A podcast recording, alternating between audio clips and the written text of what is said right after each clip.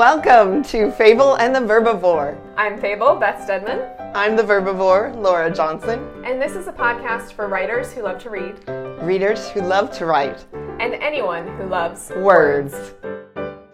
Huzzah. so yay for myths. Woohoo! So today we're just we're talking about myths and myth retellings and um yeah, just uh, different ones we like, different approaches that we um, feel like we can learn from, and kind of the value of myth. I mean, I, I think myth's Yeah. really important for human societies. you know, we we need myths to shape our our identities and ourselves and our our culture culture. I can't talk.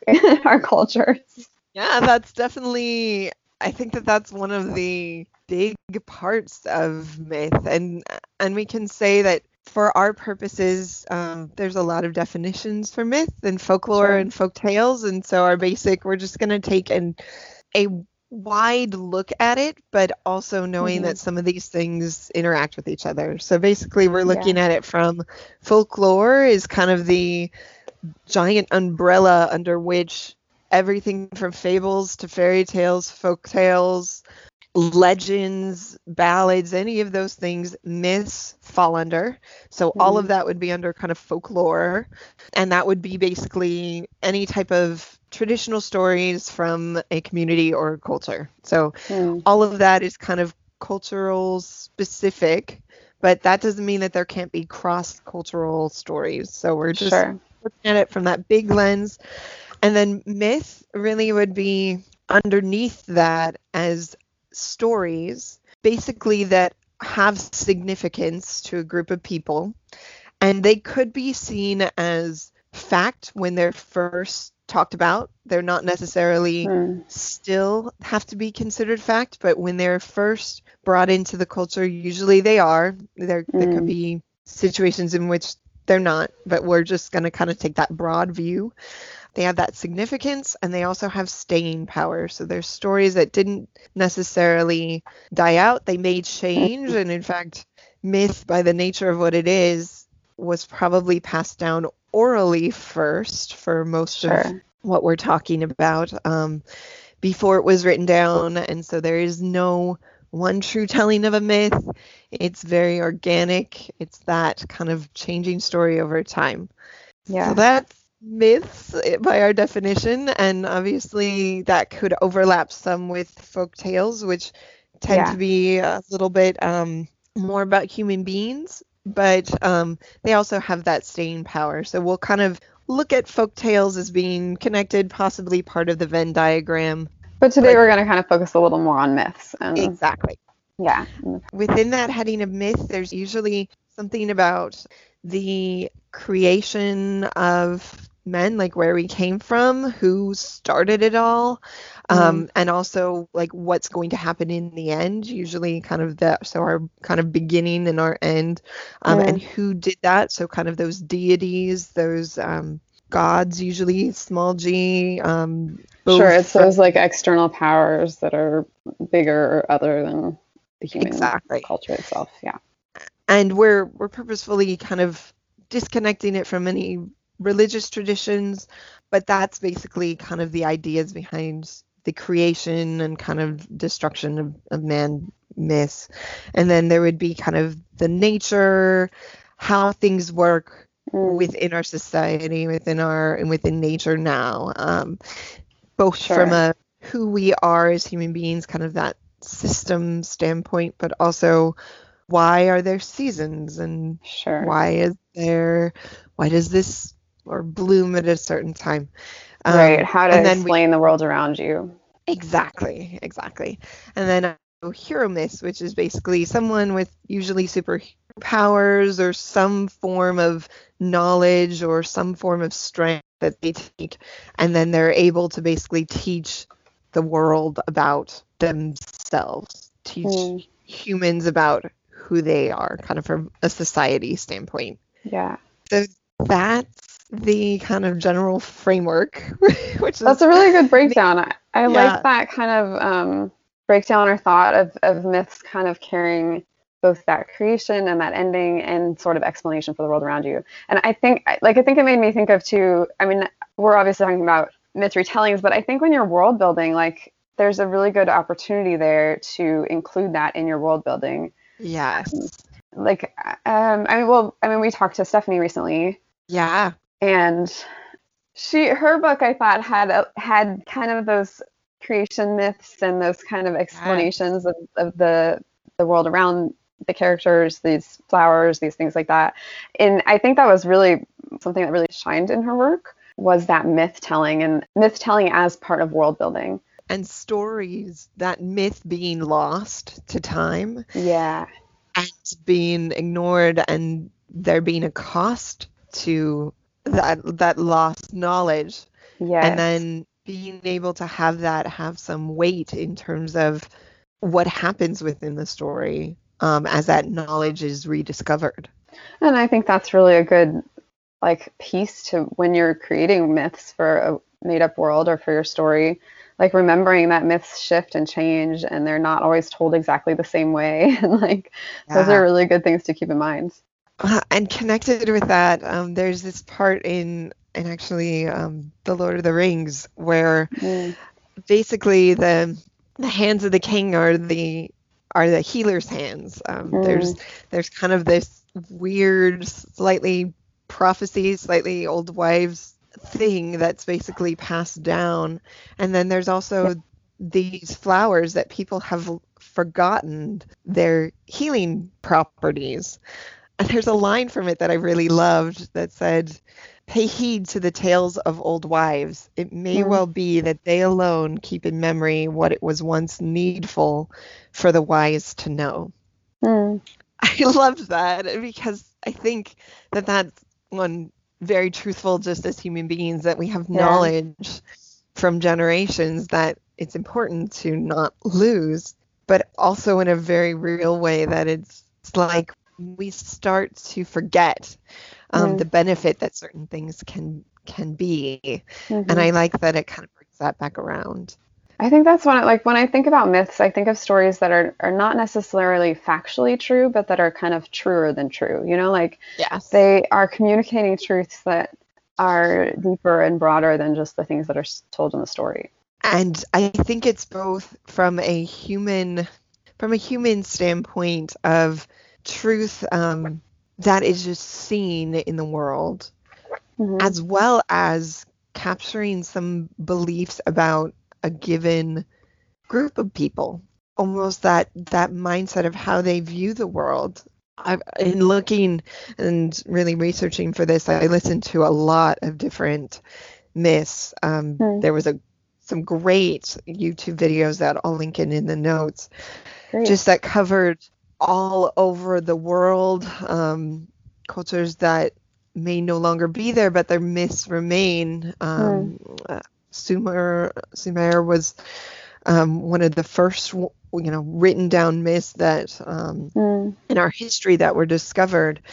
Um, and it was interesting how when we were looking when i was looking at kind of some different cultures myths were used and changed in order to help support what that culture valued like for instance the Mm. romans took a lot of greek myths and they kind of tweaked some of them made some of them in their own images kept Sure. things but also kind of added things to help um, even from an emperor standpoint to kind of help stir that position of power and it's interesting how myths both kind of reflect that culture but also they can be used to kind of bolster changes Mm. in culture Yeah. um, found very interesting. Whether myths are more on the violent side, whether they're patriarchal, matriarchal, it all Mhm. says something about the people yeah. who passed down those myths, who created them and then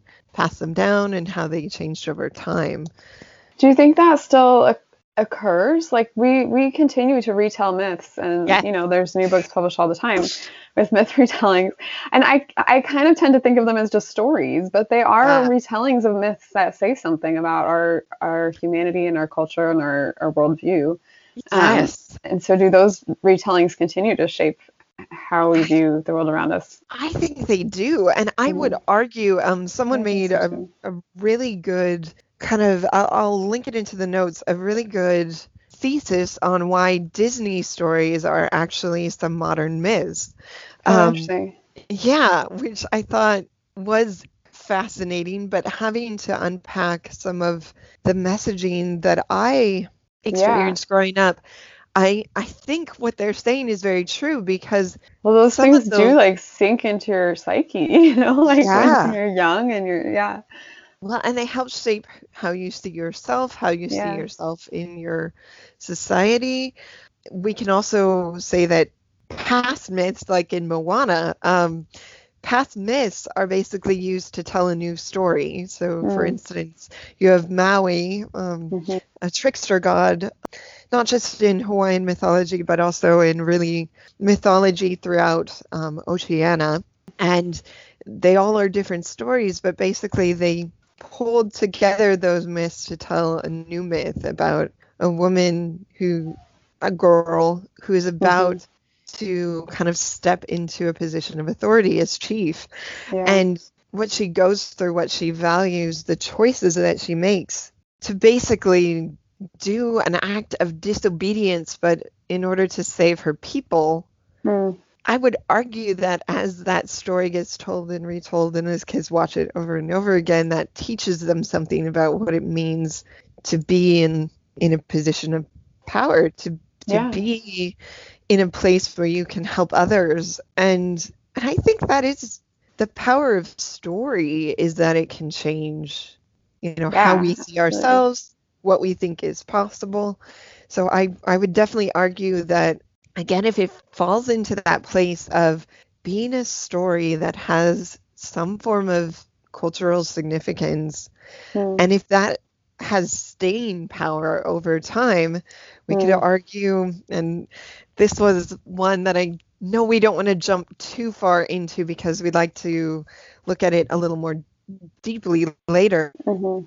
argue that Star Wars is also a modern myth Yeah, definitely. that there's entire generations of people who care yeah. very deeply about this story, who have theories about what the story means, and Yeah. take things to heart with this story. I, That raises a good point, though, that perhaps myth needs to have that cultural perme- permeance. Does that make sense? Like, yes. like I don't know that every myth retelling that gets published today has that kind of power. And Yes. some things, as Yeah. you pointed out, that are not strictly myth retellings, like Star Wars or Disney movies, probably do have the power of a myth um, and could even be called a myth, whereas an actual myth retelling might not. Does that make sense? Yes, it it does. I think some of them, like Star Wars, do though follow um, Joseph Campbell, the hero with a thousand faces. At least the original trilogy really does kind of follow those kind of steps. yeah. Um, so in some ways, following even those those general markers kind of make Mhm. it a myth, even though it's also science fiction. It's it's a Venn Mhm. diagram of eh, it might be part myth in how it's written sure. from a story standpoint. Sure. And- I'd argue that everything that has some tie to myth, really almost all stories you could tie to something from sure. an inspiration standpoint, even though we could argue whether or not Harry Potter is a hero myth, kind of um, Uh huh. folk tale, if we want to say, we could definitely see that giant spiders having magic things that um, There's definitely a lot of a lot of- influences of, those things. Yeah. exactly and things that have a lot of historical and cultural significance to the wizards there's a lot of kind of mythological elements to it whether or not it falls into myth a lot Mm. of stories piggyback on symbolism piggyback on story elements um, Yeah. may actually use characters from it till we have faces um, Mhm. is is that retelling of Psyche and Cupid. It takes something that is from Greek mythology, but it gives it a different setting. Yeah. It's a different story in that the characters' names are changed. Mhm. How it's written is different. There's a lot of markers that are changed, but really underneath that structure, like the bones of it, is yeah, really that same. that myth. Actually, the musical, and we've talked about it before, Hadestown Yeah. by Anais uh, Mitchell. That one is a retelling of Eurydice and Orpheus, Mhm. and also Hades and Persephone. It takes it from its context, breaks it free of the Greek setting, puts it into post Great Great Depression America Mhm. in a place that doesn't exist and basically just has the story unfold with those same beats but in a very different kind of context. Yeah. Do you have a preference, like when you're enjoying a myth retelling, whether it's in a book or another form? Like, do you prefer when they keep the beats but change the setting and the world, or and the characters maybe some, or do you prefer when they mix up the beats or kind of change some of the structure but keep some of the um, maybe keep the characters or keep? Does that make sense? Like, I feel like Yeah, no, like authors tend to kind of do one or the other. They either tend to kind of keep most of the plot but change the setting and the other things, maybe with a few little tweaks of their own, or they kind of change some of the plot but they keep some of the characters or the like. Does that make sense? Or some of maybe the bigger beats. I would say that I actually like both when it's done well. Um, Sure. when when they keep the beats and they don't actually create a unique story, if it doesn't say something new about the the myth, I would ask why it's there unless it's the understanding that possibly the myth has been forgotten and it's re-bringing it Mm. back to kind of the um, the conscious Yeah. of of our society. So I I would say it's funny because I've written down so many things that fall into either one of those. Oh brother, Yeah. where art thou?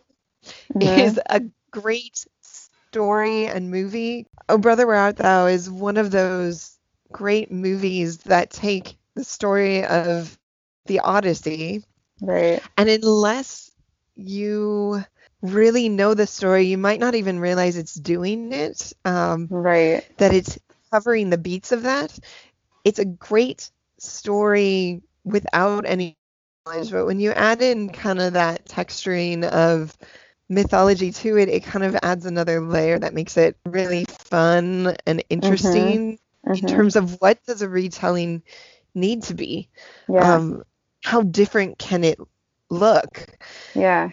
as I was reading up on some newer retellings that are out there that I haven't had a chance to read yet, but I was kind of looking to um, ones that are there, like um, Circe uh, by Madeline Miller is is one Right. that just recently dropped, and I'm I'm very excited to read that one. She also wrote the Song of Achilles, which um, I've Mhm. heard fantastic things about.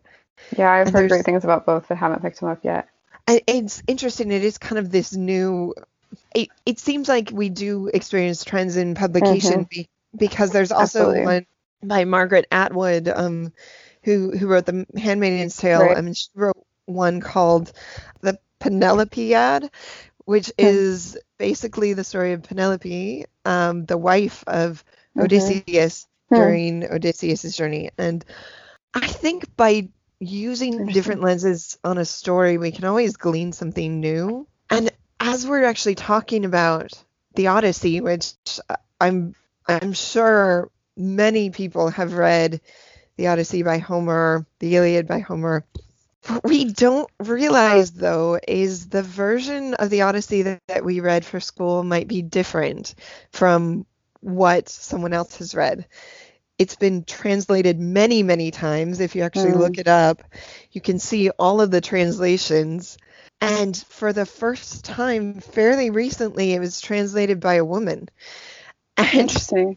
It's interesting from the aspect of what assumptions are brought to those translations based on different contexts, different time frames, different mindsets as they translate it. I, Yeah. that that's exactly how myths kind of got to the, the kind of very fluid way that they are Mm. is many different retellers. We all think that we know a story, but then it's like there is no absolute of this story. Yeah. So taking different lenses to it is actually, I think, part of how we've grappled with it in the past. So why wouldn't we continue to do that into the future? Yeah. Yeah. It, and it was funny because there was actually one version of a retelling that I saw where I don't always read what Goodreads has to say. Um, Sure. you know what from a comment perspective, but someone was like, there was this. It's I think it's the Mere Wife. I want to say, yeah, the Mere Wife, and it's a recontextualization of um, Beowulf, Okay. and Interesting. which again is kind of part myth, part folktale. Um, and what Mhm. someone said was, well, you can't just name a couple characters and call it, you know, call it good as a retelling. And I'm like, well, actually, retelling really by the nature of what they are, you can do whatever you would like with them. You can Yeah. recontextualize a character into a completely different setting. hmm You can take little symbols. Um, there's a Sure. French movie, um, Beauty and the Beast. It's La Belle et et la Bête um, from 2014, and they took kind of the Greek symbol of the golden hind, um, Hmm. which is basically this um, kind of this catchable deer, and usually within the golden hind story, there's some tragic end where the the Mm. deer is also a, a woman, Yeah. and usually there's some aspect of he- the hero chasing after the the deer from a hunt perspective and hurting himself by hurting the Hmm. deer and also hurting some the woman he loves. And there's that element in this movie which it's a fairy tale. It's a kind of french a little more at least set in the right setting in the right language but they mixed in some greek mythology um, into it to give it a richer context Hmm. which I'm I'm not necessarily saying that the the movie is fantastic but it does give more meat to the bones of the story I I I Yeah. felt That's so interesting. This is kind of, I mean, semi off topic. It falls a little more in the category of like folktale, fairy tale stuff. But Yeah. have you heard of the Aarne Thompson type thing? uh, no It's like a type class index for folktales and folklore, which I had never known before. But it- they like number classify different elements from folktales so that you can look up like this type that. number and then see all the different versions of the same story. yeah And it's fascinating to me because you kind of get that image of exactly what you're talking about with how you can change so much within a story and still have it carry some of the same elements or still have it be connected to this older myth or this older thing. You know, I started a new fairy tale retelling that I'm writing. And so I was looking through all the like different versions of that story. And it was crazy how varied things are. Like it's just so so different, but they still all fall under the same general classification and they still have some of these same elements. I don't know, it's fascinating to me that those kinds of things, like the ways that we can be creative with the same story, essentially, that those things can be shaped by our own our own worldview and the worldview of our culture to become kind of almost entirely different things. I love that because that actually that goes into something that I found fascinating while while looking at Rick Riordan and Percy Uh-huh. Jackson because someone actually was talking to him about Percy Jackson and the Lightning Thief and of a comparison to Harry Potter Hmm. and they were saying, you know, well, it sounds like you were really inspired by, you know, Harry Potter because you had like the three-headed dog and, you know, you had like this element of kind Right. of going through a barrier and he very kindly and I love his answer. I was just gonna say, did that interviewer like never read anything? right. and what he very kindly said, um, and he has um, an actual response on his website to it, which I will link into the notes as well, Hmm.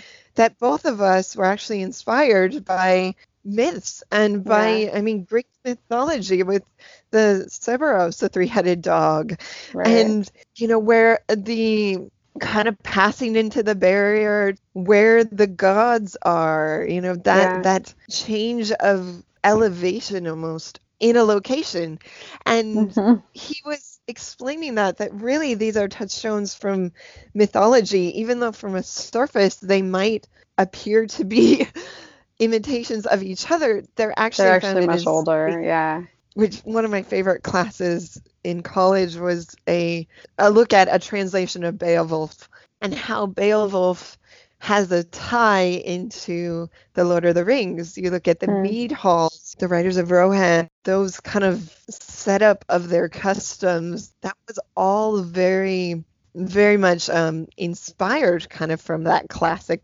Yeah. Telling. But then also we looked at how they had us read both of those and then link that into the context of Harry Potter and seeing some Hmm. of those kind of inspirations as well. And it's not that she's stealing, it's not that Tolkien was stealing. We're we're all writing from the human experience, Yeah. which is by the nature of who we are. If we like story, we are inspired and we experience things from these stories. So of course they're going to kind of filter into the stories that we write. I think good good artists are like you have to steal, you know, you should steal, and yet a really good artist knows how to steal and still make it them their own, you know. Like I I think that sometimes that kind of borrowing or stealing or whatever gets a little bit of a bad rap when it shouldn't. Well, I I think there are situations in which it's it is a wholesale stealing of an idea. Sure, and that that's problematic, but Yes. I think making sure that your lens, your kernel of an idea is based on something truthful, yeah. resonant, and from you, then I think everything else is fair game. And I agree. I would say a- again that kind of helps with the reading widely, reading diversely, reading different Mhm. voices because the well from which you're drawing is going to be a lot fuller, a lot broader, a, Yeah. a lot more interesting and rich. Even just as I was looking at all the different ones I've read, um, one that we haven't talked about yet is American Gods by Neil Yeah. Gaiman That's a good. and it's one of those where he imported a lot from a lot of different places. yeah, but I there's don't. so much influence. Yeah, But he takes it and puts it in a story that's completely his own. Um, absolutely. we might want to say that it is a harsh story. There's Yeah. there is certain things that are very um, just uh, ve- very much in honoring of some of the more violent and Yeah. um, sexualized um, traditions of mythology, and he borrows from all over the globe. But Yeah. he also brings an interesting view to it in that he takes okay, what would America's gods then be now? Like, Yeah, what yeah. would our kind of stories that we tell ourselves be, and what do we worship? hmm And I've always, it's not my favorite of of Neil's works, but I've always been. I think back on the like basically you know little g of technology, um, Yeah. of media, of basically markets and kind of investment and and really money. It, hmm it's interesting how the, the lens in which he views okay as a country and being a younger country from a cultural standpoint what it, that we worship that we kind of revere and hold up even if we haven't written those myths what are the myths that we hold in our heart and tell our children Right. and pass down over time. And that, even though he borrowed so heavily from so many different cultures, he brought his own viewpoint to it, which Yeah. I really appreciated.